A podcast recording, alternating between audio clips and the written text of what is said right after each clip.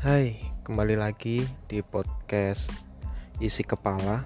Masih sama aku, JV Sudah lama nggak bikin podcast. Uh, Gue harap teman-teman baik-baik aja dalam kondisi sekarang. Uh, Semoga selalu sehat-sehat. Jangan lupa makan yang teratur, minum air putih, banyak makan buah. Semoga yang lagi terdampak pandemi segera pulih. Yep. Uh, sebelumnya sorry kalau suaranya agak noise atau ada suara kendaraan warawiri karena ini gue lagi di dalam mobil mau berangkat kerja sendirian daripada gabut ah, kita sambil podcastan sebentar lah. By the way jarak gue ke kantor kurang lebih 40 menit 30 sampai 40 menit. Agak lumayan jauh. Jadi kalau teman-teman bosen atau suaranya nggak jelas boleh di skip aja. Nggak usah didengar. Karena ini cuma podcast pribadi aja untuk menyalurkan unek-unek. Oke, uh, kali ini gue pingin bahas yang lagi trending soal penangkapan komika Coki Pardede atas kasus narkotika. Bentar ya. Mari Pak. Oke. Baru keluar komplek. Uh, jujur, Coki Pardede salah satu komika atau konten kreator yang gue sukai. Karya-karyanya ya. Uh, di MLI Majelis Lucu Indonesia dan juga kadang bikin konten sama Tretan Muslim juga di channelnya Tretan duo itulah yang uh, salah satu duo komedian, komika dan konten kreator yang gue minati ya di podcast maupun di YouTube. Kalau di podcast biasanya gue nonton Muslim Masyarakat di Noise itu tretan sama Muslim juga. Kalau di YouTube biasanya MLI. Dan sangat why sih uh, menurutku atas kasusnya Coki ternyata dibalik orang-orang yang menghibur oh banyak orang ternyata dirinya sendiri pun butuh hiburan perlu digarisbawahi ya bahwa gue nggak setuju yang namanya narkoba narkotika jenis apa pun Uh, tapi ada yang dikecualikan sih, ada ganja. Ganja kan masih dalam perdebatan ya di beberapa negara dibolehin, tapi di Indonesia masih dilarang dan masuk dalam kategori satu kalau nggak salah yaitu narkotika uh, yang sangat dilarang lah pada intinya di undang-undang. Itu. Terus uh, gue nggak mau membahas bagaimana uh, kehidupan Coki yang ada di layar media ya tapi yang pengen gue soroti bentar gue harus muter balik bentar ya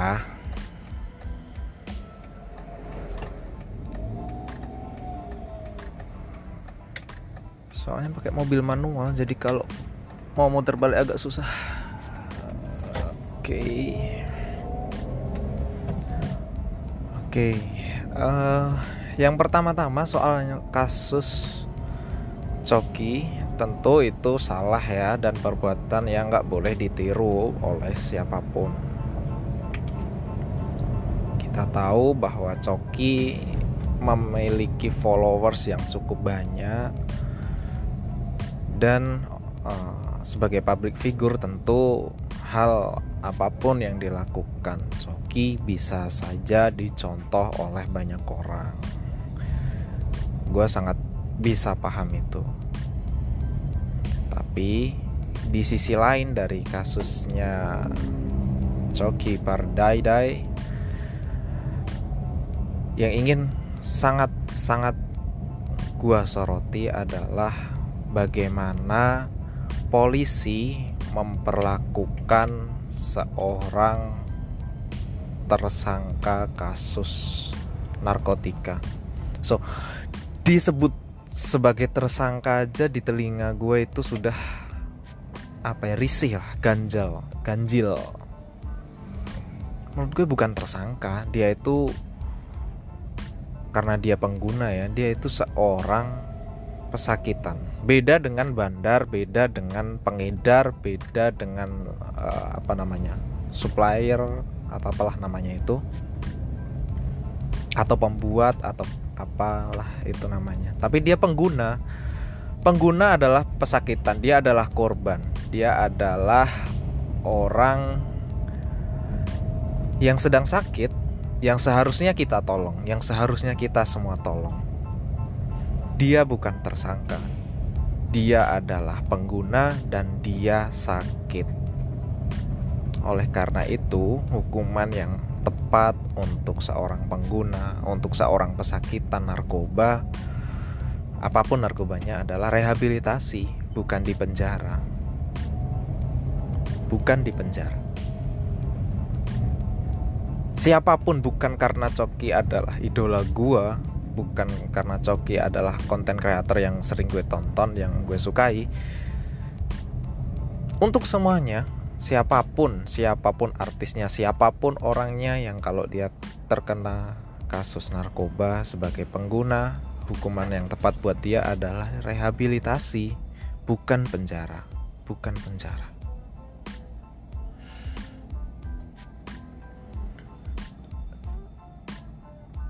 Beda halnya kalau misalnya Coki mengajak orang untuk eh ayo make ini barang nih enak nih uh,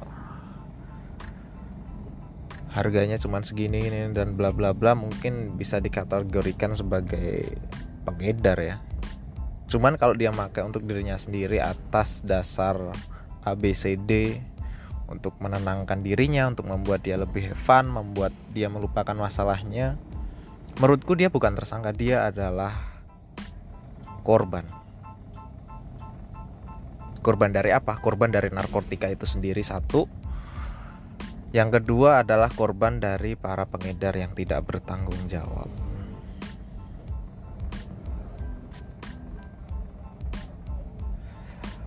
Uh,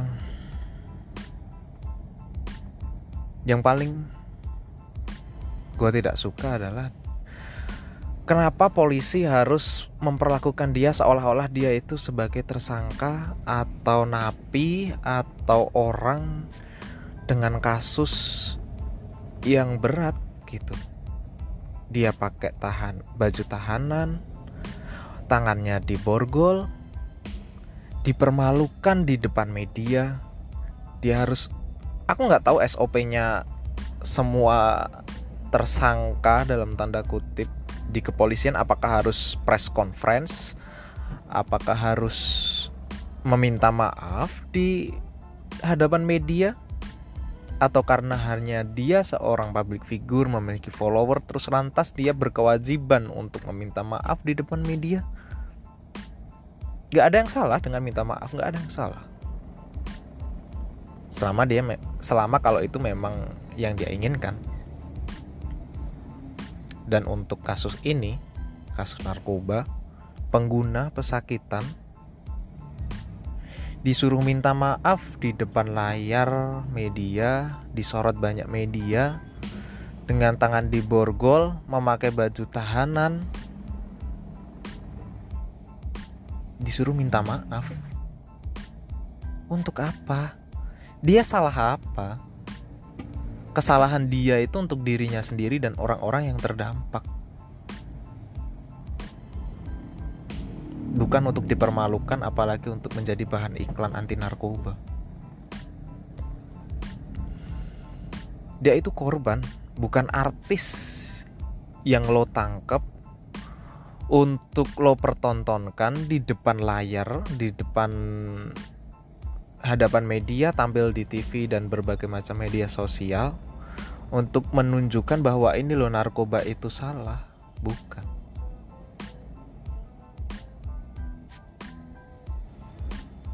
Tidak bisa seperti itu.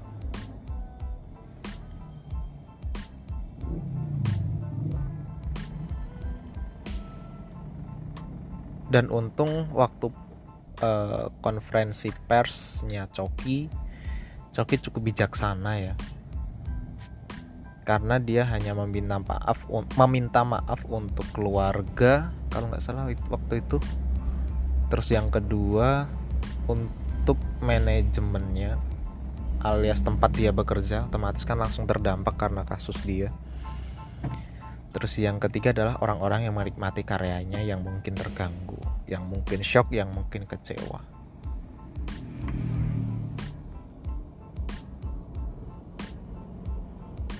untung dia bijaksana. Dia nggak bilang mohon maaf untuk masyarakat Indonesia untuk semua fans untuk se seluruh rakyat yang saya kecewakan. Tapi dia cuma meminta maaf untuk keluarga manajemen dan orang-orang yang menikmati karyanya. Menurut gue itu cukup dan sangat bijaksana. Terhadap apa yang polisi lakukan untuk dia terhadap dia. Dan yang paling gue sebel ya entah itu wartawan entah itu orang polisinya entah itu orang yang uh, sengaja datang untuk nonton konferensi persnya.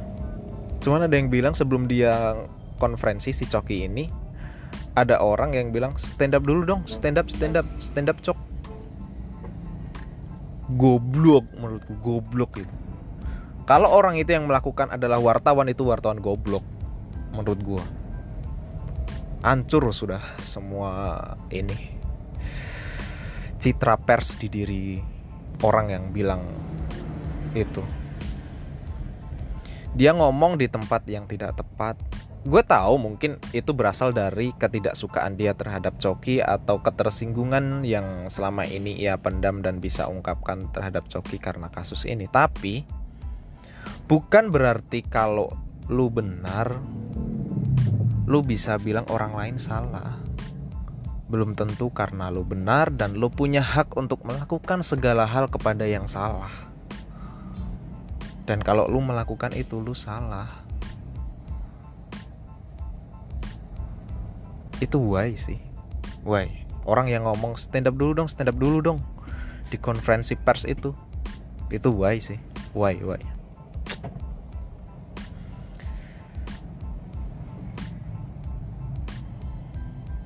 kalau yang ngomong itu wartawan hadiah yang mungkin pantas untuk orang itu kalau gua bos dia adalah gue pecat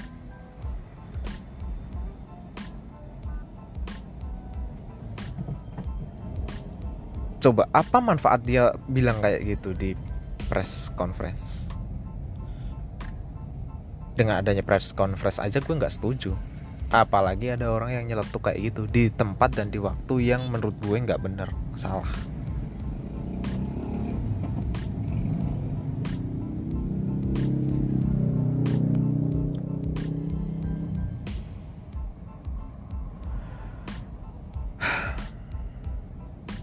Aneh kan? Ya itulah wajah Indonesia. Saat ini kalau lu tidak suka sama seseorang bukan berarti lu bisa melakukan segala hal untuk menyakiti atau menyerang balik orang itu dalam kondisi dia sedang terpuruk. Bahkan ketika posisi lu bener, bukan berarti lu punya kebebasan untuk melakukan apa pun segalanya kepada yang lu anggap salah. Gak memberikan hak apa pun kepada lu kepada Anda, kepada kamu-kamu semua.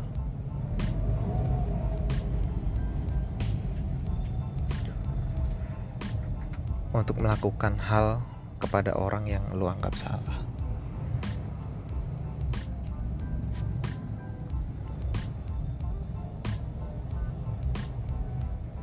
Karena apa? Karena kalau lu menganggap diri lu benar, menganggap orang lain salah, dan lu bebas melakukan apa pun yang lu anggap perlu untuk dilakukan kepada orang yang lu anggap salah, itu hanya akan melahirkan dendam.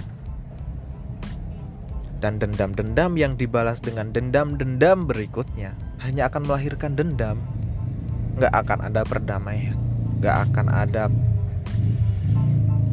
cinta dan kasih perbedaan itu wajar guys nggak usah terlalu yang ekstrim lah. Oke balik lagi ke kasusnya Coki. Yang pertama itu yang pertama dan yang kedua itu yang pertama gue nggak setuju seorang narap ah apa ya terus korban narkotika itu dipermalukan dan dipertontonkan di konferensi pers kan di depan umum di hadapan media yang tampil di layar kaca, layar media sosial. Gua nggak setuju.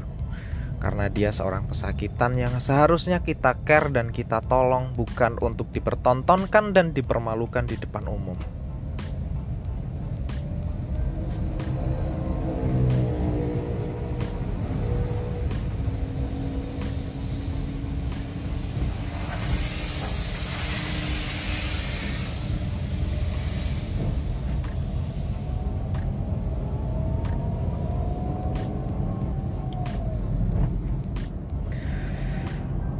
Yang kedua,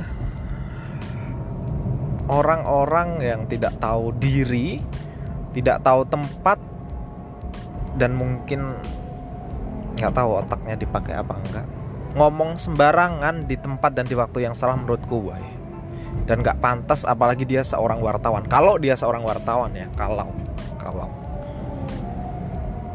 Menurutku etika dan moralnya nggak lebih buruk dan nggak lebih baik dari seorang Coki menurut gue kalau lu menganggap Coki adalah manusia buruk.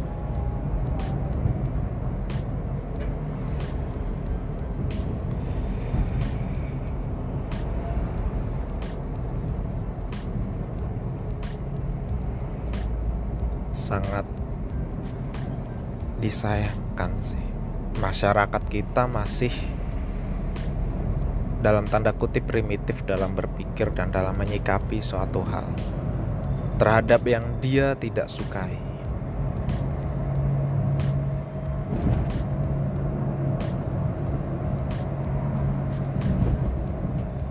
Sekali lagi ya teman-teman, bukan berarti gue mendukung apa yang dilakukan Coki yaitu memakai narkoba. Enggak, gue enggak setuju sama sekali memakai uh, narkoba dalam alasan apa pun dalam alasan apa pun. Uh, gue cuman nggak setuju atas perlakuan yang diterima Coki terhadap kasus yang menjeratnya. Baik dari kepolisian baik dari masyarakat yang mengecat dia. Ya kalau untuk masyarakat uh, itu hak ya mau beropini seperti apa pun. Dan itu uh, nggak uh, bisa dikontrol. Nggak bisa dikontrol. Tapi yang yang masih bisa kita perjuangkan adalah perlakuan aparat instansi kepolisian terhadap para kasus orang yang terjerat kasus narkoba, para pengguna, para korban, para pesakitan, bukan bandar, bukan pengedar, bukan orang yang memberi, tapi adalah korban. Dia dipermalukan di depan umum. Hanya karena dia public figure bukan berarti dia harus melakukan itu. Siapa pun, lu cinta Luna dulu, terus uh, siapa Jeffrey Nicole, siapa pun siapa pun. Dia nggak pantas dipermalukan. Dia itu manusia dengan segala hak asasinya.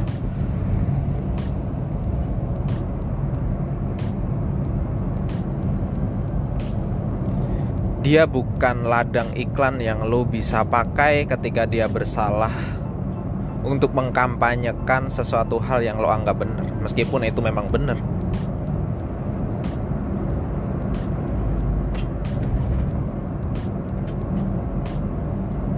seperti narkoba ini betul narkoba itu harus dilarang harus harus dilarang. Harus dikampanyekan agar orang menghindar dari drugs. Tapi menggunakan orang korban dari narkoba untuk ditampilkan, dipertontonkan di layar umum beranggapan bahwa agar orang tidak mencontoh orang ini menurutku sih itu salah menurutku itu salah dia bukan papan iklan yang lo bebas manfaatkan dia hanya karena dia bersalah menggunakan barang haram. Dia itu korban, dia itu seorang yang sedang sakit. Maka hukuman yang pas untuk dia adalah rehabilitasi dan pendampingan yang intens. Bukan dipermalukan untuk mendapatkan hukuman sosial. Of course karena orang yang ditangkap polisi pasti hukuman sosial udah pasti melekat dalam diri dia. Tapi nggak perlu untuk dipermalukan di depan umum. Nggak perlu untuk menjadi papan iklan hidup. Nggak perlu. Tolonglah. Kita semua tuh udah dewasa kok. Kita semua tahu kalau narkoba itu salah. Tapi kenapa banyak orang yang memakai? Karena memang banyak faktor pergaulan lingkungan problem hidup. Bukan semata-mata orang nggak tahu kalau itu narkoba dan kemudian memakai kecanduan dan lain sebagainya bukan. Karena ada faktor X Y Z yang lain yang harus kita tahu. Dan dan solusinya bukan dipertontonkan bukan dipermalukan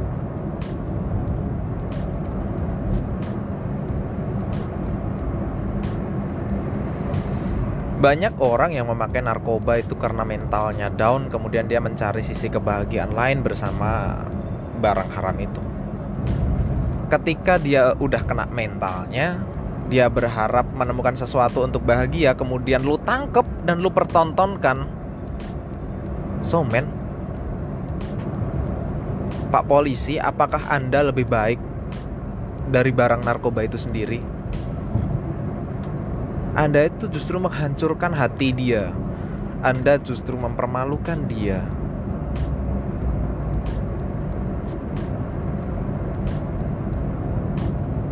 Alasan apa pun gak masuk ke gue ketika konferensi pers orang pengguna narkoba, korban, kesakitan narkotika, dihadapkan dengan masyarakat luas, dipertontonkan, ditaruh di depan untuk meminta maaf.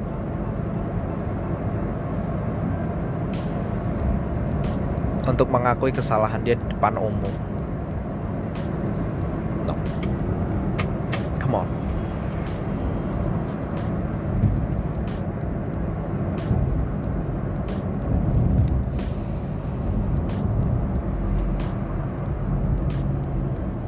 Tolong sekali lagi, orang-orang ini adalah korban, bukan tersangka.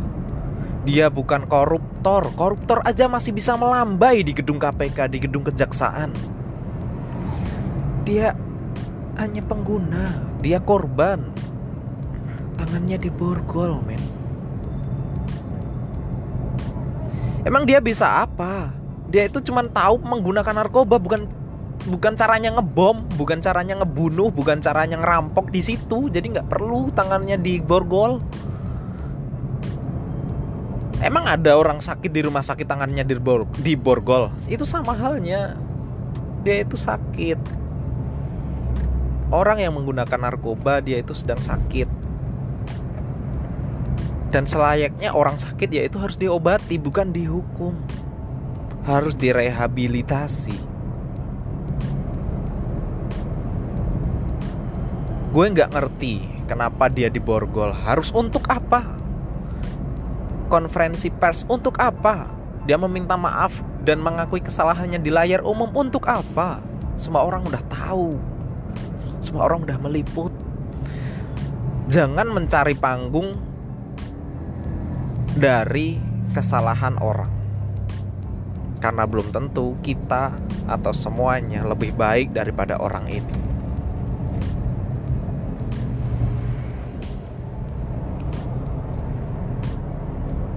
Udah 25 menit ya. Semoga kasusnya cepat selesai, eh, nggak menimbulkan kegaduhan karena banyak kasus-kasus yang lebih besar di Indonesia yang harus segera ditindak daripada sekedar menton mempertontonkan seorang Coki Pardede di muka umum.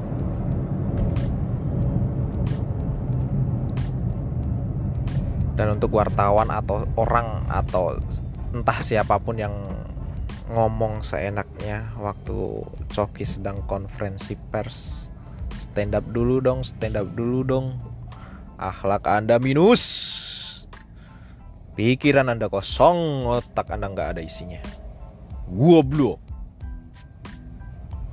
sebel asli sebel.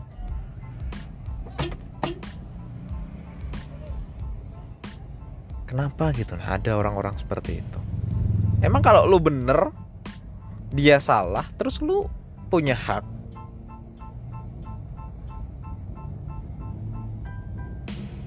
Kayak hidup lu bener aja.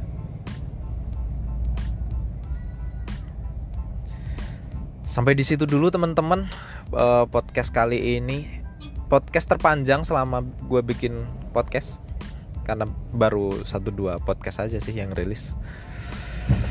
Uh, teman-teman jauhi narkoba. Narkoba itu bukan hanya merugikan diri kita, tapi juga teman-teman terdekat kita. Gue juga punya temen setongkrongan yang menggunakan narkotika. Tapi tugas kita bukan untuk menjauhi, memusuhi, tapi tugas kita adalah mendampingi, mendampingi, menunjukkan bahwa kita care, bahwa kita teman-teman dia, keluarga dia jauh lebih bisa membuat dia bahagia daripada menggunakan drugs atau narkotika apa pun jenisnya. Oke teman-teman, stay health, uh, jaga kondisi. Uh, pandemi masih berlangsung. Perkiraan gue antara 1-2 tahun situasi seperti ini masih akan berlangsung. Jadi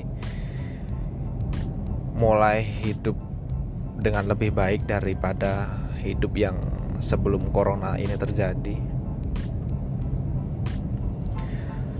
Oke teman-teman, terima kasih bagi yang mau mendengarkan. Uh, gua nggak kebeker, gua nggak keberatan kalau pemikiran lu berbeda dengan gua karena itu hal yang wajar. Karena kita harus saling memahami, saling mendengarkan bahkan untuk orang yang tidak sependapat dengan lu. Oke teman-teman, uh, selamat beraktivitas kalau lu mendengarkan ini di siang hari atau pagi. Selamat beristirahat kalau lu mendengarkan ini malam hari. Stay safe, stay healthy, dan bye bye. Assalamualaikum.